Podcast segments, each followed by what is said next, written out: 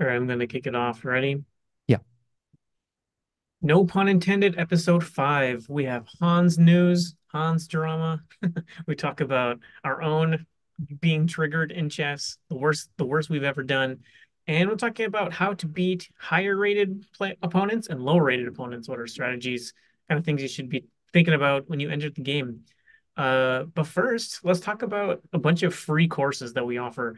Uh, we have just put out a few new ones actually. So I think our most popular free course is the Chess Goals Blueprint.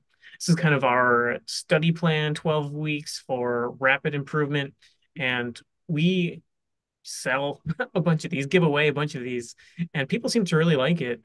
Um, that was our initial study plan that we had. Like we were selling these for a while. We talked about this in the first episode. We eventually converted it to a free product, and now we kind of changed it up into an actual course you can study for free.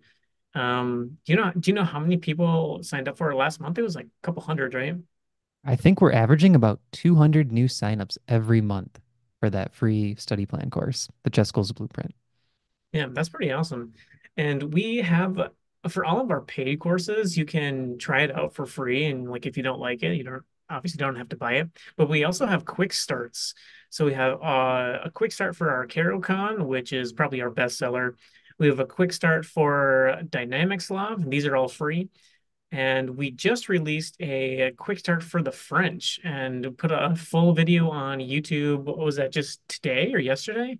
Yeah, yep, that just went out and that's about one hour long. And the two course authors, Justin and Lucas, did an awesome job. Covers everything, 10 lines. Yep, and you get to if you do the the quick start, you can download the PGN. So if you want to like drill that opening in Chessable or something, can plug it right in. Uh, we also have a couple full-on free courses as well. This don't have like a extended version, but a Vienna course. Um, this is after E4, E5. We take you through an entire repertoire. So as uh, you and Justin working on it, and there's like quite a bit. I think there's two hours of video. Um, you know,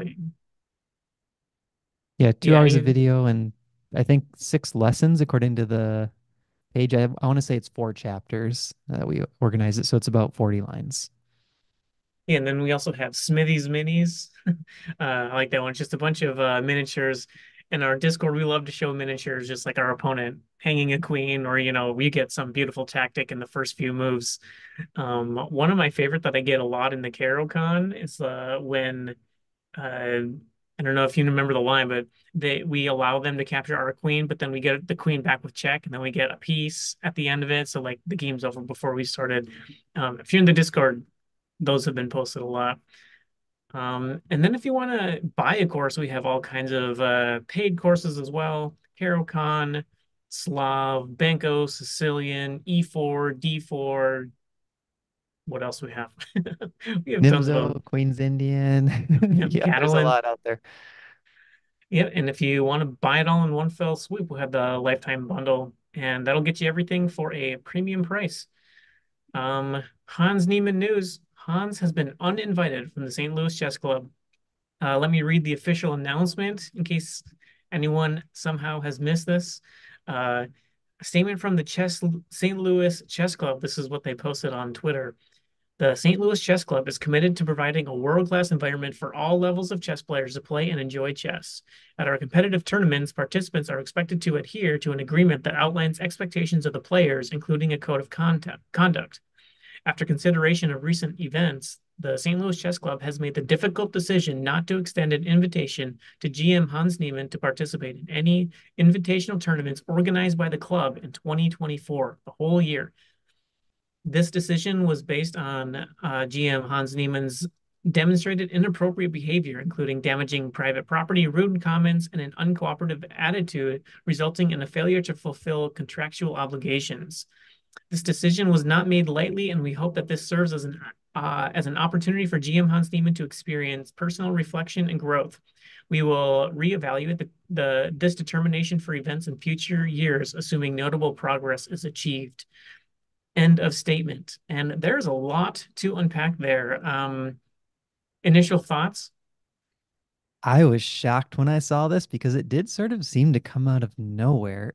Yep. Um, and as far as I was aware, he wasn't banned previously, and there wasn't any recent event that caused them to put out this statement. So I think the shock value of this is what surprised a lot of people. Just where did this come from and why is Hans not allowed all of a sudden? Yeah, I agree. It makes no like nothing has really changed in the last what four or five months with Hans. I mean, he's he's streaming a little more, I guess. He's in the public eye a little more. Uh, he just won Title Tuesday or something like that? Uh, but I can't think of what would prompt them to come out with a statement now. Maybe it's just something that they have been thinking about for a while. Um, but Hans did put out a video on Twitter, kind of giving his take on this. And I think he also just published it on his YouTube channel as well. And the biggest one, the biggest takeaway from that video is that he did admit, at least my biggest takeaway, is he did admit admit to destroying a hotel room. Mm-hmm. And that is a little crazy to me. I can't imagine a scenario, any scenario where I just like I destroy my hotel room. Like I break a I break a TV, I punch a wall. I can't imagine myself getting that amped up over basically anything to destroy. uh, We were just talking about uh, before we came live. I could probably go to a poker room and like lose my house, and I wouldn't punch the hotel. Like I Yeah. would, I would, I, I can't think. I just can't even put get in that headspace. Uh, so I wonder if there is some, I don't know, serious psychological stuff that he is really dealing with, at least was dealing with at the time. Um, but yeah, that that's kind of dark stuff. I think Evan brings up a good point in the chat. He said Hans said he planned to release communication with the club, which probably prompted the club to issue their public statement. So kind of beating Hans to the punch and getting out there with a public statement before Uh, Hans did. Yeah, that makes sense. Another thing he he covered in his statement was he said that um, this ban has been farther than just this year. They haven't extended uh, an invite to America's Brightest Young Talent in like six months, like dating back basically to the to where it all began, uh, where uh, Magnus accused him in not and not these words, but basically accused him of cheating or having some kind of help. Um, my take on this is a few things. It could be a few things.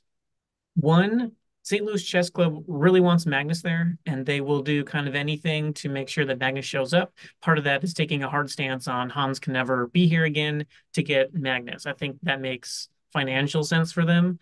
And uh, you want to, I don't know, you want you want to be buddy buddy with the best player in the world who brings the best draw. And if that means making an enemy out of Hans Niemann, who cares? Another way to look at it too is an event like the Sinquefield Cup.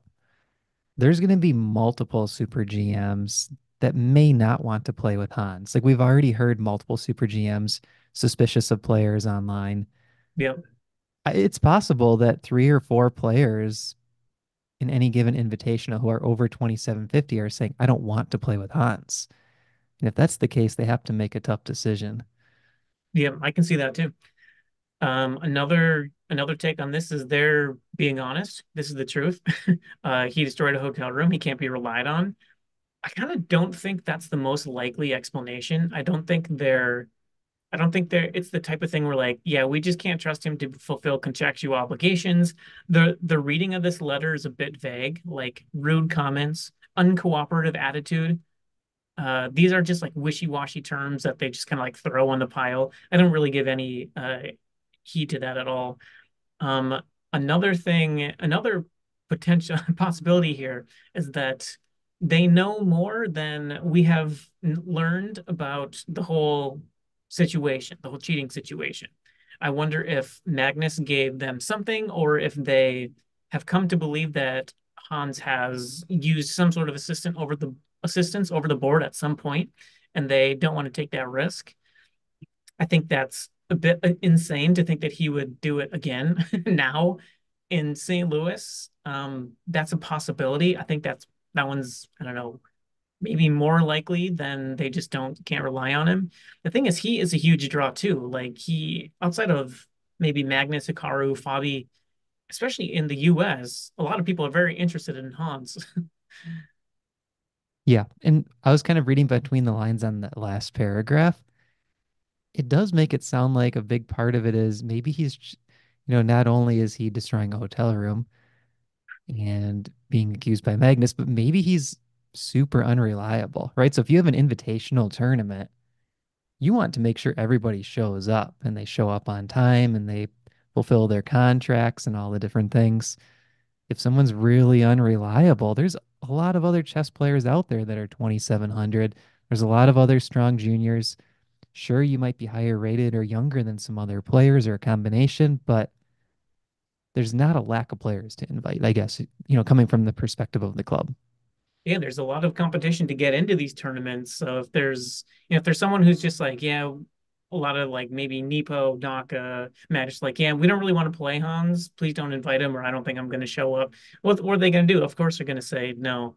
Um, and it's an invitational, so they get to choose who they invite. I mean, think about Um, it this way. What if it was Firouzja instead of Hans? yeah, And the club said Firouzja's banned.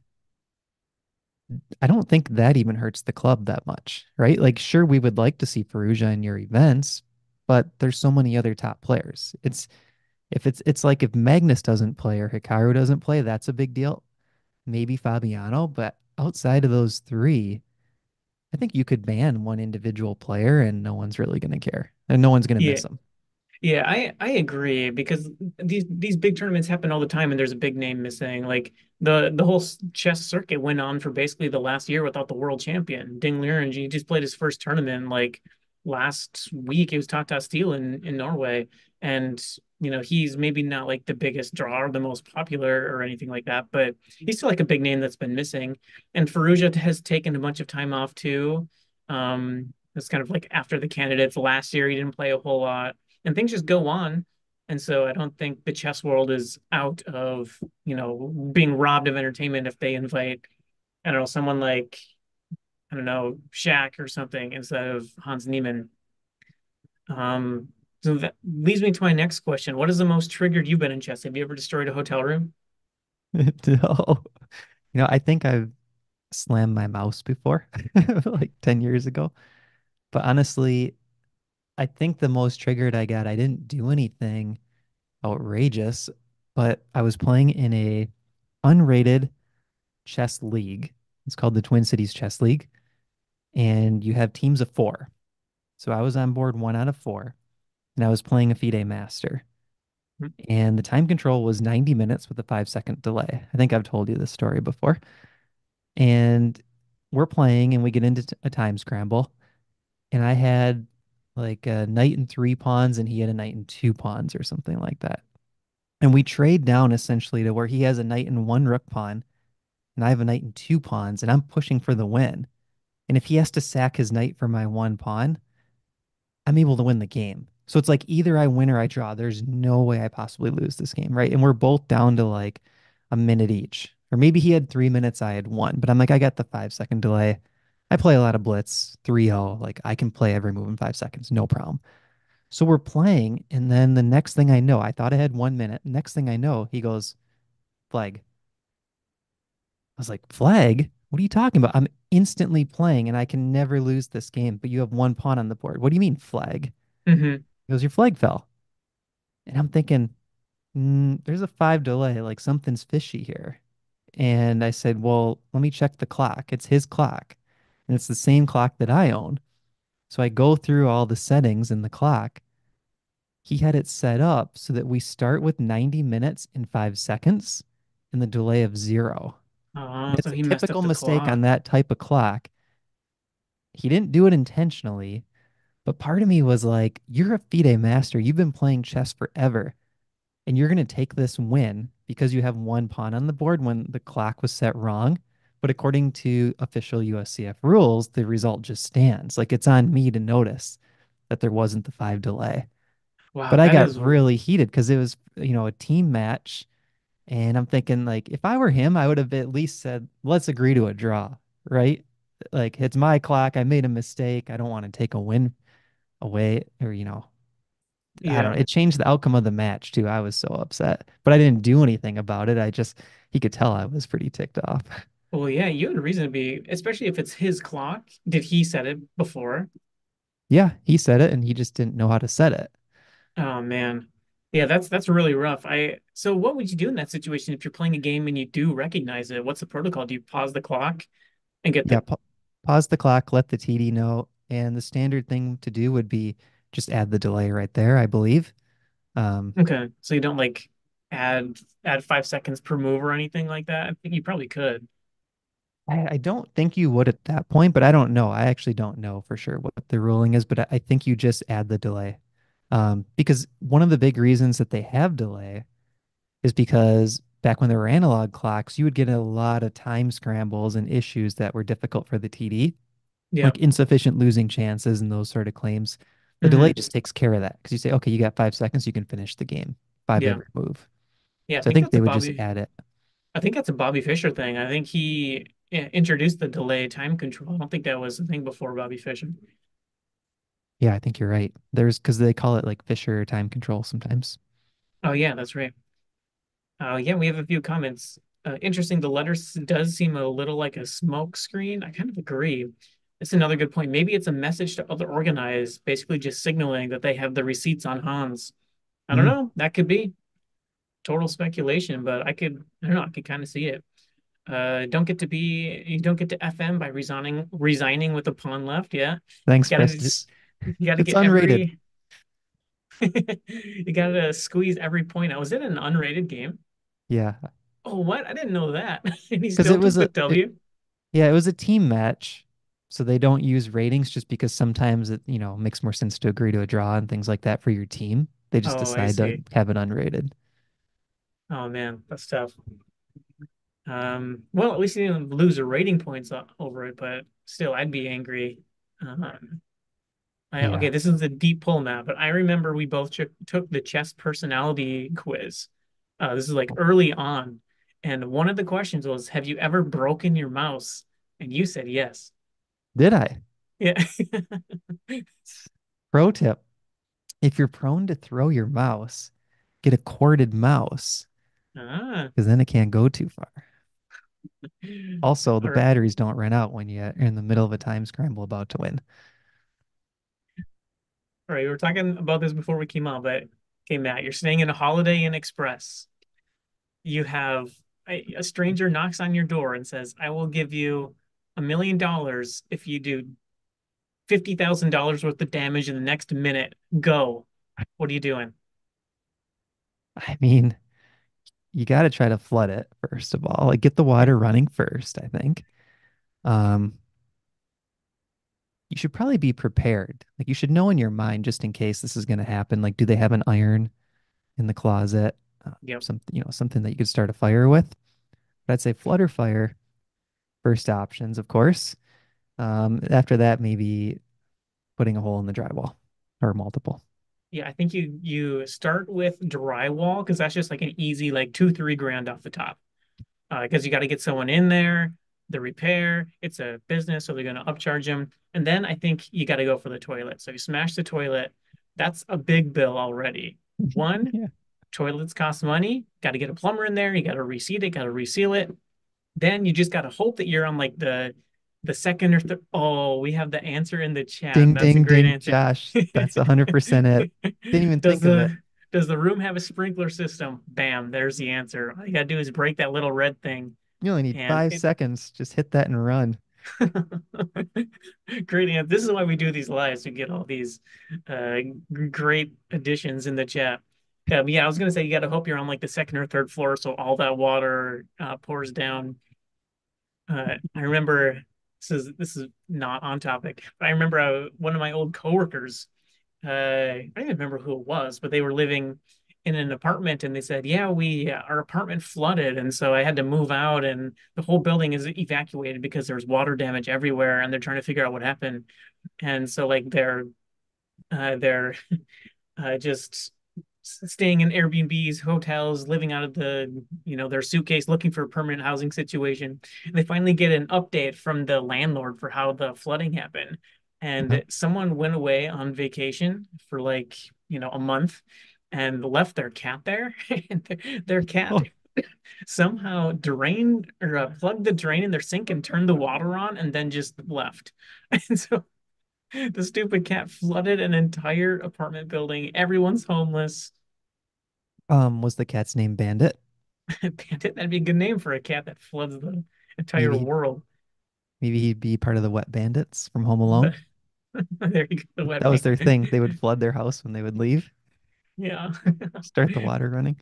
Home Alone dumb. Yeah, exactly.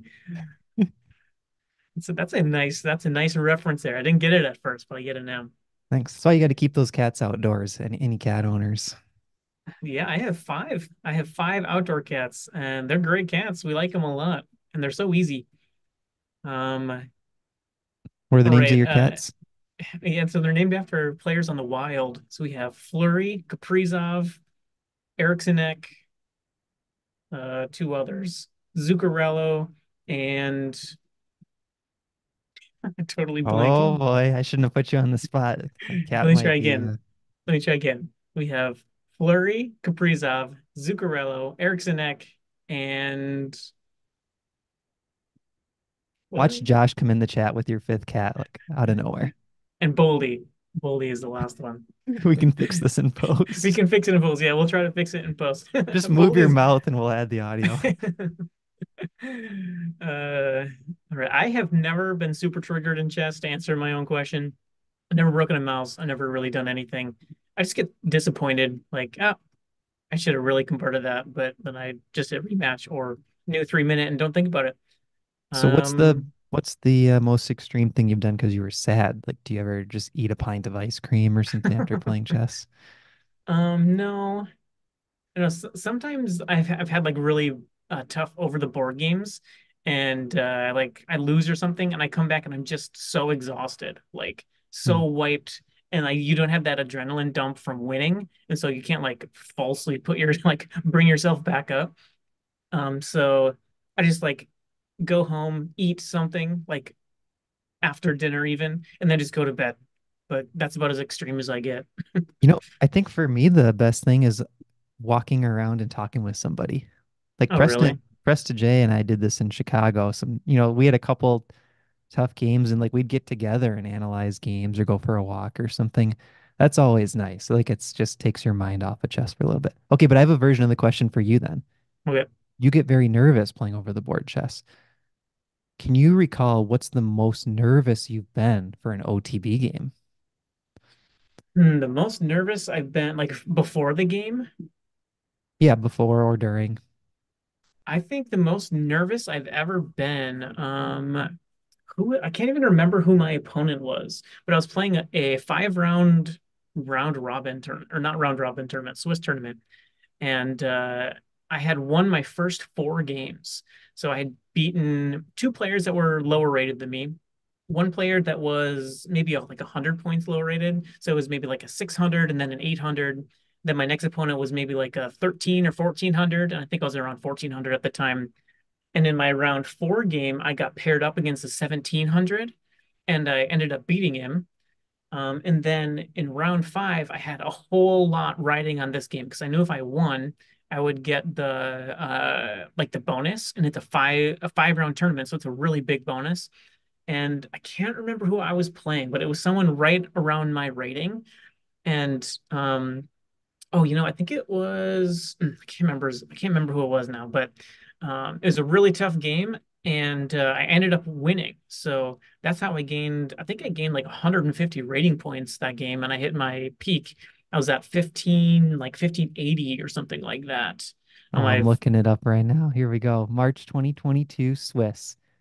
You scored first place, four and a half out of five. oh, four, did I get a round one bye? Round one, half point bye. Yeah. Okay, that's where it is then. Okay, And it was your last round opponent. yeah, so it must have been Tim. Uh, looks like it was Eric Flynn. White Oh, okay, Eric. totally misremembering. Does it say how many points I gained that tournament? You went from 1458 to 1582. No, yeah, so 140 points or something like that. Yeah. It's a solid That's tournament. Um, but I've been I've been really nervous mid game in other games. There was one time I was playing um uh someone ra rated about 800 and I had a really good position and then I totally just blundered. I moved my rook to a square that was attacked and I just lost an exchange just like that. and my opponent was really close to just ending the game, like trading stuff off, but he fell into a checkmate. and so I I mated him with my H pawn. I played H4 mate. That's so cool. Yeah. I think there there's this form of chess that we should try at the chess club. You just made me think of it. Um, I think they used to call it capped chess, like before the term cap was popular. But essentially, what you would do is you would take a piece of tape, and the stronger player had to put the piece of tape on one of their pieces, and there was some algorithm for which piece to put it on. Okay. If you lost that piece, you lost the game as the stronger player, Did you know and what you piece? also needed to deliver the checkmate with that piece. So the mating with the H pawn made me think of it because sometimes you'd have a pawn captain and be like, you got to not only not lose this H pawn the whole game, but the H pawn has to deliver the mate. So sometimes you'd have like two rooks left and you would try to hustle the king all over to the G file and guard H8 and then mate him with the H pawn. Or you like you had to be very Hmm. creative to win those games. Did both players know which piece was taped? Yeah. Yep. So if it if it was a pawn, how do how do you protect your pawn the whole game? You could just sack your queen for the pawn. You just had to very quickly get your pieces out in front of it. That's crazy. Yeah. Because you basically can't give up a check at any point with the queen because you could be able to put yourself in position to. Wow. Yeah. It's, it was Okay, it was pretty crazy. we'll have to try that against each other Okay. next YouTube video. Yeah.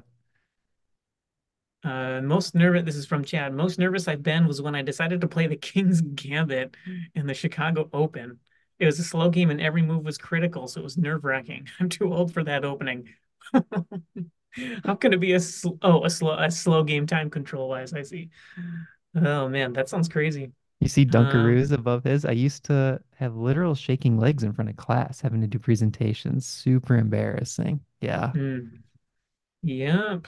Most nervous is when I'm playing someone that I don't really care for, and the thought of losing to them is an instant mental deficit of 100 elo. Dude, that's real. That is real. Um, And Cody says if okay, the H pawn is captured, but later the G pawn, no. So you if you if that H pawn is captured, you lose. So you can't replace it with another pawn.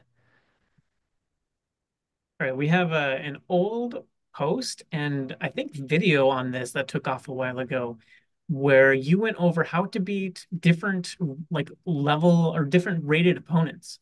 So if you're playing someone higher rated than you, there are there are things you can do to try to swing the game in your favor without really doing anything special, like prepping a special opening or doing anything crazy. So what are you looking to do when you're playing someone, say, like 100 points higher than you, 400 points higher than you, and maybe like a thousand points higher higher than you? Yeah, this is a very fun topic. Um, I have a book by Axel Smith called Black and White Magic. And Axel Smith has written a couple of really good books. He wrote the Pump Up Your Rating book, which I think is more geared towards advanced players like 1700 plus. The Woodpecker Method, which is probably any rating, you know, a thousand plus. He has one called Black and White Magic. Oh, and then the other one that he has is called Street Smart Chess. Actually, this is where it comes from, Street Smart Chess. In that book, he talks about all these different scenarios. If you're higher and you want to win, if you're lower and you want to win, if you want to avoid draws, blah, blah, blah, blah, blah. A lot of his thoughts combine with kind of how I've thought about these things myself. So, you know how we've talked about in the past how you want to think about what's your expected score in the position. And if your expected score is very high because you're close to winning, do you want to increase the variance or reduce the variance? Yeah, if you if you're expected to win, you want to reduce the variance. Yeah. So that's a very general statement because we're not talking about the two ratings of the players. So you're kind of assuming the players are the same rating. Now, think about it this way. You and I sit down at the board, and let's say we have a 500 point rating gap. I'm expected to score pretty highly against you, right? So do you want higher or lower variance games against me?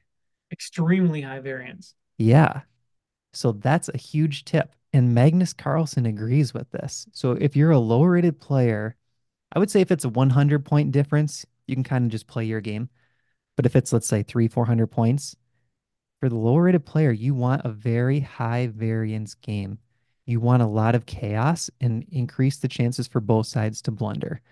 Because the problem with playing a very solid game when your opponent's quite a bit stronger than you is they're going to tend to be stronger than you in almost all areas of chess. And the longer the game goes, the more likely the lower rated player is going to make the decisive mistake. Because we all know, we all have like sort of our average centipawn loss ranges per game. That higher player is not going to give up much centipawn loss per move compared to the lower rated player. Okay, so you want to attack when you're lower rated. Attack, attack, attack, make games chaotic. That's the best way to beat a higher rated. Now, let's flip it. If you're the higher rated player, what do you think you want to do? Play the London. Play the London. yeah, like that. So one thing you could say is maybe try to keep a calm game, but it goes a little deeper than that. If you're the higher rated player, the first thing you want to do is avoid people that are super booked up. Because if you're if you and your opponent go into 20 moves deep of Sicilian Najdorf theory, not only could you get caught in some crazy variation that they just have memorized and they haven't used their chess abilities yet outside of memorization, you also shorten the length of the rest of the game. So you want to have a lot of game on the a lot of game left to be played, a lot of options on the table. So the first thing you want to do is get out of opening theory. You want to be the player that surprises your opponent first when you're higher rated. And that can even mean like let's say you're playing black. Your opponent goes e4. You could play like b6 or a6, something like that where all of a sudden your opponent already is saying, I don't even know what opening we're in, right? And all of their opening theory goes out the window. That's going to really throw them off.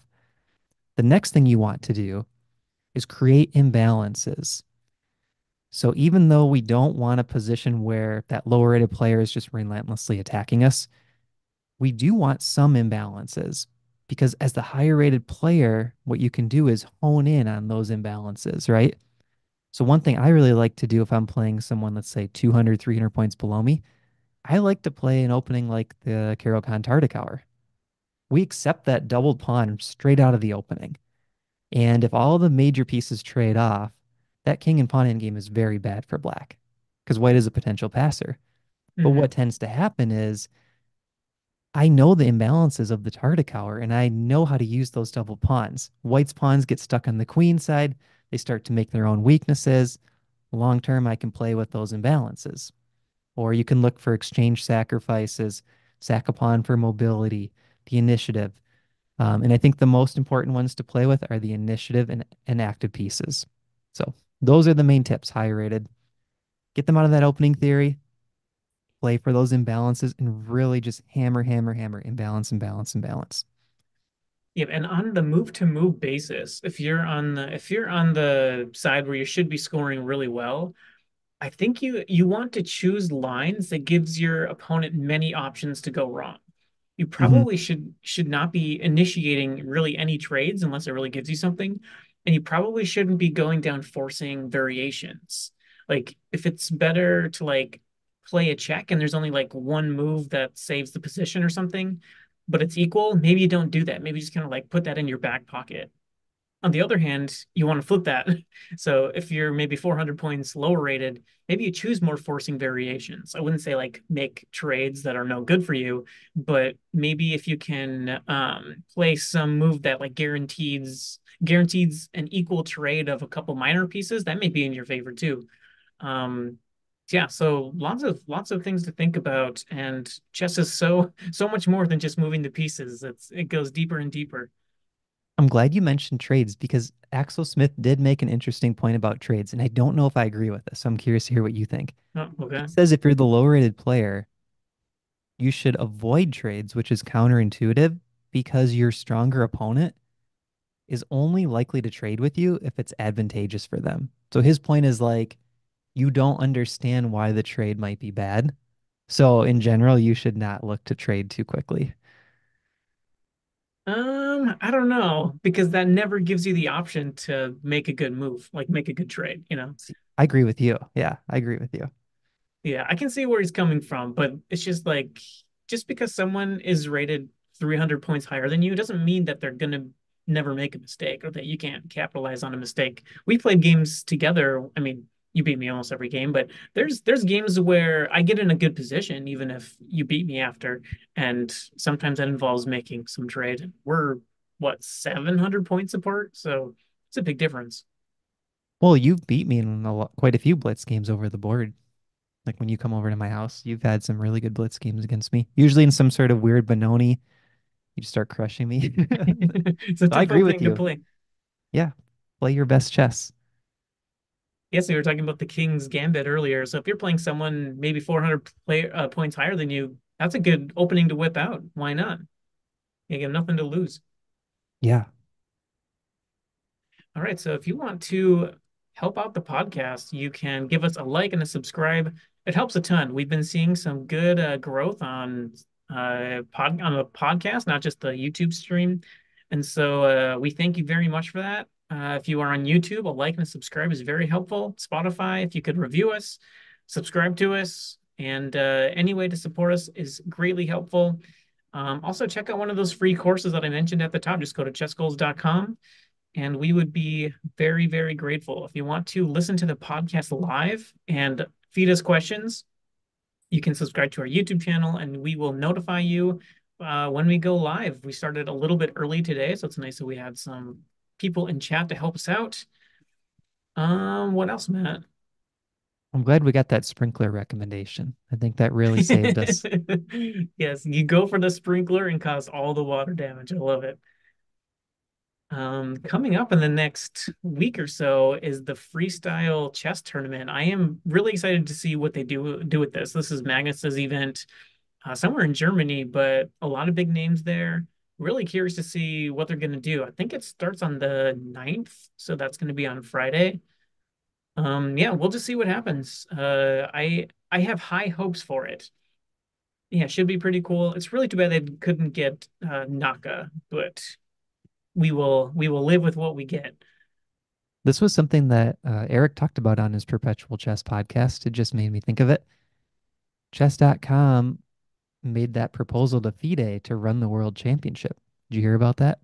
Yeah, I did I did hear that, but FIDE basically told him no.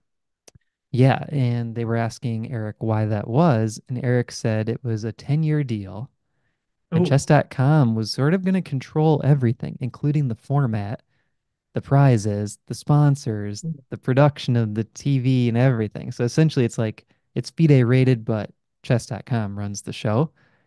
And they disagreed on the format, and it sounded like chess.com was essentially saying we want to make this completely different from the traditional classical slow format, 21 days long or whatever it is.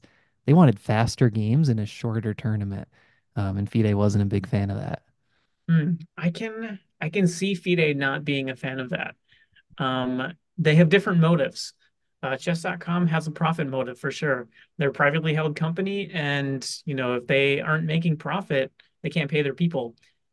On top of that, that's what Magnus says. Magnus wants shorter games, uh, more games, some rapid in there. I think he has a massive advantage in rapid, even bigger than classical. So I wonder if that was a play to get Magnus back in the championship cycle. Um, I think FIDE is there to kind of protect the the sanctity of the World Chess Championship. If they if they changed all the rules, it would look very different. Um, it's interesting though. I'd still love to see it. Don't get me wrong. I think it'd be cool to have a sort of rapid world champion. 90 plus 30, 60 plus 30, and that's that's all it is. Play two games in a day even.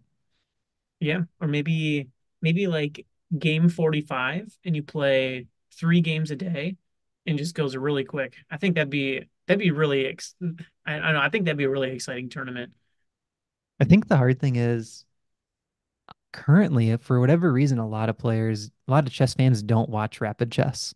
Like the Pro Chess League doesn't get a ton of viewers, but they had so many top players in it.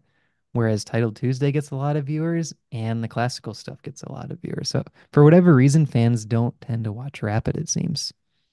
Yeah, and I think the rapid games are really instructive because players are playing on instinct, but they're still doing some calculation, and those level those games are super high level, and you still get some real prep and stuff.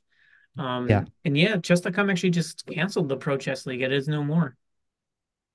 it's kind of sad. I mean, it was a good run, but I get it. There were so many teams and there's so many there are so many chess events out there. It was just hard to follow it all. Yeah, logistical nightmare. Um, but it was fun following uh, like the Minnesota Blizzard back in the day.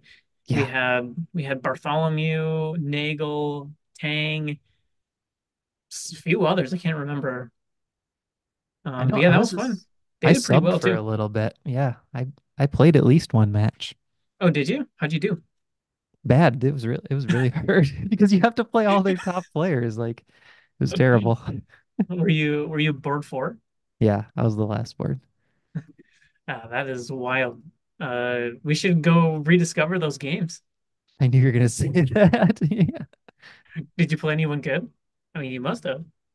I, for whatever reason, I'm just kind of blanking on the whole experience. I should go dig up those games though. Yeah. How long ago do you think that was?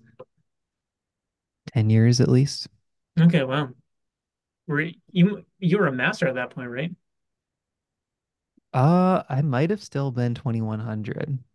I, Okay. I definitely wasn't a good strategic pick because you could get like juniors that were rated 2000 or something. I don't know. There, there was some bonus if you had like a junior or I think a female player on your team.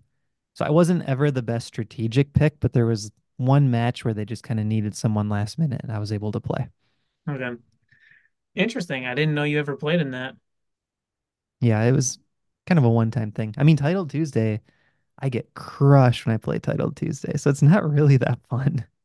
Yeah, there's some really, really strong players. Uh, it's like everyone in that. I, I don't know. I think what what titles would be below National Master that you would even play against? Like Candidate Master? I mean, CM, if you don't live in the US, could be higher than NM than my title because it's 2100 FIDE. Yeah, You know, that's pretty close though. But yeah, Damn, that's a tough tournament. it's one of the lowest. And then the problem I had too is I always assume 50% of my opponents cheat. So what are you gonna do? Your best best results 50%. Oh man, everyone accusing everyone of cheating. Uh, I wonder if we will ever know the truth of how how many people actually cheat, how rampant it actually is. Yeah, Um, qu question for you, Matt. Do you remember the strongest player you've played over the board and or online? Great question. I've played thinking in terms of at the time I played them, IMs were the highest I've faced, but I've played Tang, who's now a GM. Um, he's probably the strongest player that I faced at one point over the board who has like the highest rating later on is Tang. Okay, In terms of current, you know, at the time I played them, maybe John Bartholomew over that's the what I was board gonna say. classical. He's been like 2450 for, you know, 12 years or maybe even longer. I know you've you've had some good uh good games against him. I think you I think you did a video actually on one game you played with him. Yeah, actu- so usually when I played, like since he's been really good, um, there was a stretch where we were similar age and similar rating growing up because he's I think one year younger than me, lived in Minnesota, still does. But I try to play super aggressive like we just talked about whenever I play John because he's so solid. I don't want to go into a grinding game. So usually when I play him, he beats me in like 20 moves. Like he just shuts down my bad attack and then it's over. That's funny. Uh, John, if you're listening, we'd love to have you on the podcast, uh, promote your uh, Scandi course you've been working on. Uh, if you guys want to have some inspiration, go to John's Twitter. I think it's Fins0905 or something like that. And he posts this ongoing thread of how much time he's put into the Scandi course he's working on. It's like 360 hours or something like that. And he wants to get it out the door pretty soon. So, John, when that ships, let us know. We'll have you on the podcast. Who's the strongest player you've ever faced online or over the board? Um, strongest player. I, oh, I have a. I played Andrew Tang in a simul and I beat him. He was doing a, a Twitch stream and he's probably playing like 40 games, all different horde, you know, different variants. And I had just play I had just done a deep dive on this opening that we went exactly into. So this is Uh-huh. exactly what you're talking about with playing a low rated player. So I uh I had uh it was D4, C4, and I just had like a really easy position and was like kind of had the initiative. It was still like completely equal, and I had nothing. And then he hung his queen. He dropped a, a king and queen fork, and he resigned.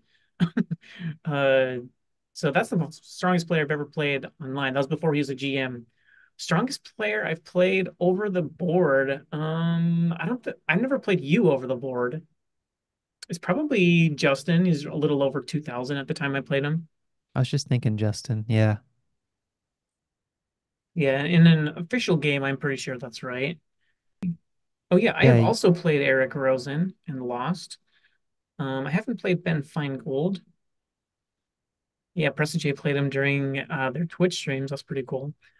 Oh, I have played uh, John Bartholomew too. I I got selected randomly uh, in one of his streams, and uh, it was a it was a blitz game, and I was doing fine, but I pre-moved a capture that was a bad pre-move for some reason. I, I can't exactly remember the details, but uh, yeah, I, I remember I like uh I pre-moved a capture, but then he played the wrong move. I can't remember exactly what happened, but it ended up just being like a mouse slip, bad, you know. But I was gonna lose anyway. so don't get me should wrong. sh- you should share those games. That would be cool. We need to Yeah, I'll find all these games we discuss and then post them in Discord. Yeah, I'll I'll, I'll see if I. I'm sure I can drum it up on That just uh reminded me, I did play Eric Hansen one time when he was drinking on stream and I beat him. Like he was drunk on stream, completely drunk. And I was like, I gotta get a game in here against him. Oh, great. So you played one 1900 in your USCF career and one 1800 Rob New shoots. Oh yeah, he crushed me. Uh, the 1900 must have been Justin. Is that right? I thought he was even higher. I thought he was closer to 2000. 1972, so pretty close. Oh, okay. And you played three 1700s, Roy, Kevin, and Brian Davis. And I'm two of three. Ooh, Or actually, against Kevin, I think I'm one and one against him. no. Wait, this says you're 3 and 0. Three? No, oh. no, that can't be right. Against Kevin? No, it says you beat Roy, Yeah. you beat Kevin, Okay. and you beat Brian Davis. You're 3 and 0 against 1700s. Oh, nice. I don't draws. remember. I don't remember. I don't remember the Brian Davis game. I'll have to look that up. When was it? This was at some tournament called Master List, June 4th, 2019. Master list. Let's see. You were 1287, 1278 at the time. And you beat him. You had a half point by round one. You beat him round two. And then you lost to Tim Shimke and Rob Newshoots. Oh, that was my second tournament ever then. Wow. That's such a huge win. 1278 and you beat uh 1720. Wow. I don't. I don't remember that at all. That one must must have been devastating for that guy. That's 500 points right there. Yeah. And you were provisional too. He's probably like, this guy's new and he's 1200. I'll, I'll have to. Yeah, I did peak early. Okay, I'm gonna have to dig these games up. I have them all saved. Yeah, we need to do this. Okay, I suppose let me look. 1250. I'm seeing who the highest rated USCF I've played. Oh, okay. I didn't realize he was this strong. Um, I played Alton Chella. He's an IM, but he was rated 2610 USCF, and we drew. Oh, wow. But there's a qualifier to that. He was like temporarily in the US, and I, I need to ask my parents the details on this. I became friends with him, and he was like teaching me a little bit, and he kind of stayed at our house for a, a stretch while living in Minnesota. So I got paired with him, and he just like gave me the draw. I need to find the game. Hmm. And I was so excited because I gained, I don't even remember how many rating points for drawing a 2600, but it was not a legit game. He just took the draw. Okay, I found the game if you want to look through it real quick. Yeah, let's see it. All right, apologies for audio only listeners. If you want to end the podcast now, you sure can. All right, this is my second ever tournament. So this is probably my my sixth game OTB, and it's me against a 1726. I was uh 20 or no, 12, what, 1240 at the time, 1220. Yeah, maybe say the moves as you play them, and then if you're listening on audio only, this is a challenge for you to visualize it. Yeah, just uh, go over it in your head. D4, D5. Okay, so I'm playing the London. Early C5, protect with C3. Knights come out, bishop comes out. Okay, that must be some theoretical move. H3, castles, push it. Okay, that's a mistake. I don't think you should push hmm. there. Drop the bishop back. Okay, I bet I play queen E2 here. Okay, bring the knight out first. Okay, now I gotta play E5 here, right? Yeah, Or E4 is E4. the critical break.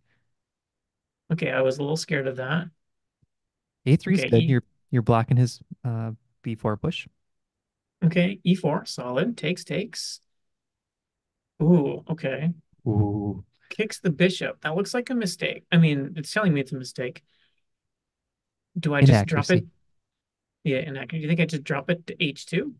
Okay. Keep the bishop. That's a nice piece. Takes, takes.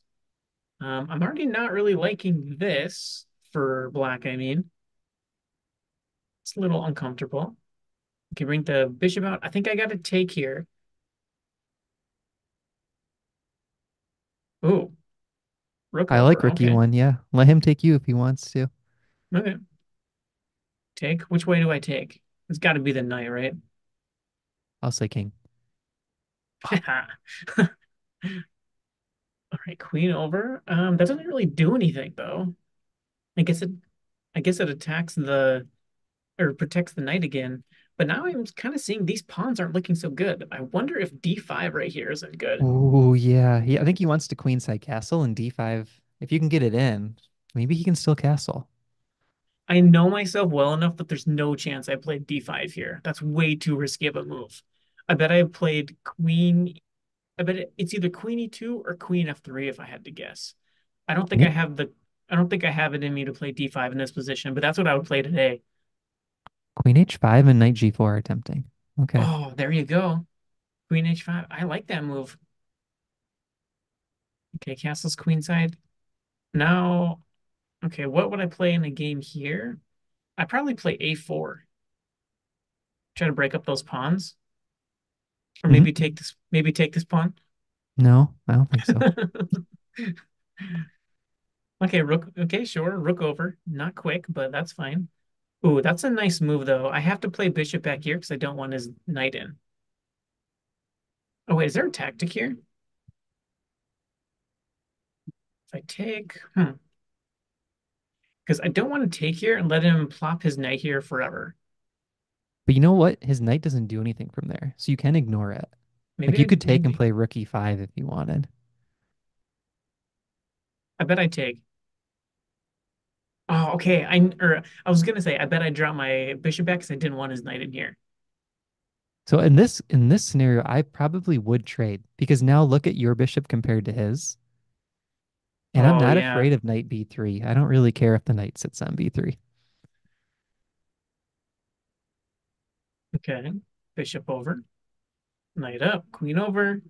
Watch the pawn, Jesse. Got to play F. Oh yeah, maybe 93 is a nice move, but I bet I play F3 here. Yeah, shoot. Um, but he has no dark square bishop, so putting pawns on light squares, that's not terrible. Yeah, should be fine. Are we sure I win this game, by the way? Okay, Hopefully. knight back.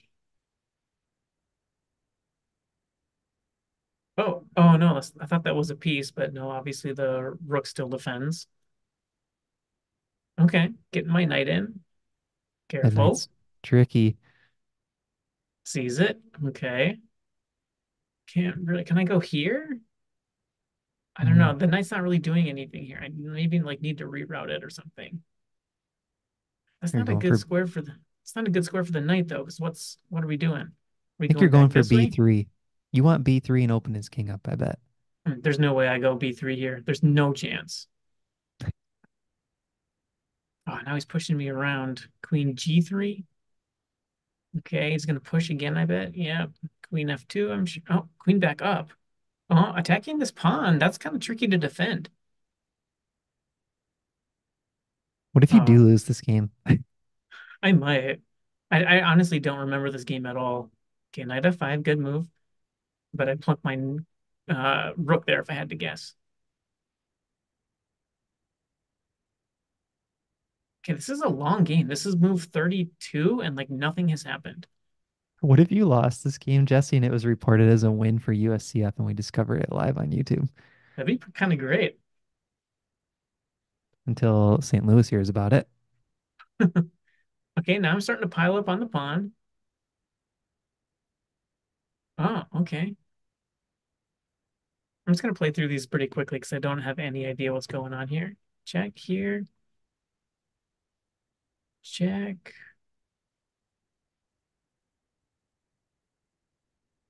Oh, I'm getting really sandwiched here. I think I lose this game. Are you sure it's the right? What was your opponent's name? Brian Davis? Brian Davis.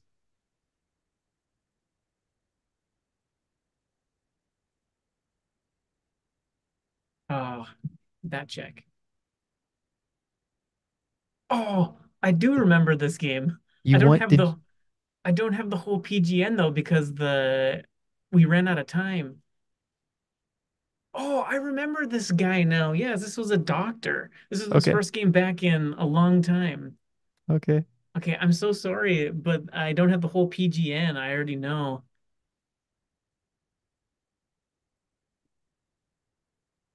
So I'm just gonna skip through this. Uh, yeah, so oh no. Okay. So what happened here is I didn't have the whole the whole PGN, but um th I kind of like recreated it from memory. So I think I stopped annotating around here. Um, but I basically just let these pawns roll. And I did this exactly and got the checkmate. So I did come back and win this game. Now I remember it. That's awesome. Yeah. What a win. Wow. It took me like it only took 55 moves to, for me to figure out what's going on. Jesse flagged an old guy who hadn't played in years. Rude. Hey, I didn't flag him. This was this these are the moves, boys. All Great right. game. That was Great fun to game. go back and go over. Uh yeah, I think I think I was talking to him before and he said it was his first game in like 20 years. Oh wow. Yeah. I mean, that's impressive too because I think ratings were lower then than they are now for same skill level. Like it was Yeah. hard to be a 1700 20 years ago, harder than it is now, I would say. Here's one tactic I remember from the game, going back to it. So here I played this knight check and then check queen with check, but really clever is this move. Oh, that's nice. That's so pretty. And look at this. You can give up the whole world. Either these is checkmate. Wow. That's the one thing I remember from this game. Would you knight mate him there, or would you go rook takes rook? Oh, give him the queen. Give him the queen and then mate him. Maybe he'll take him. That's so good. that's sick. Alrighty, everyone. That's gonna do it for the podcast. Thanks for going on this uh, old journey. That was my first real solid win over the board. 17, what'd you say? 17 20 something? Yeah. The page isn't loading now. 1750 or something like that. All right. Thanks for watching. Thanks for listening. Sorry for the audio people who uh, didn't get to see the game at the end, but watch the video on YouTube or uh, on on uh, inside of Spotify. Thanks for listening, everybody. Again, if you could give us a like and a thumbs up, that would be greatly appreciated. And we'll see you next week. Thanks, everyone. See you later. Thanks. See ya.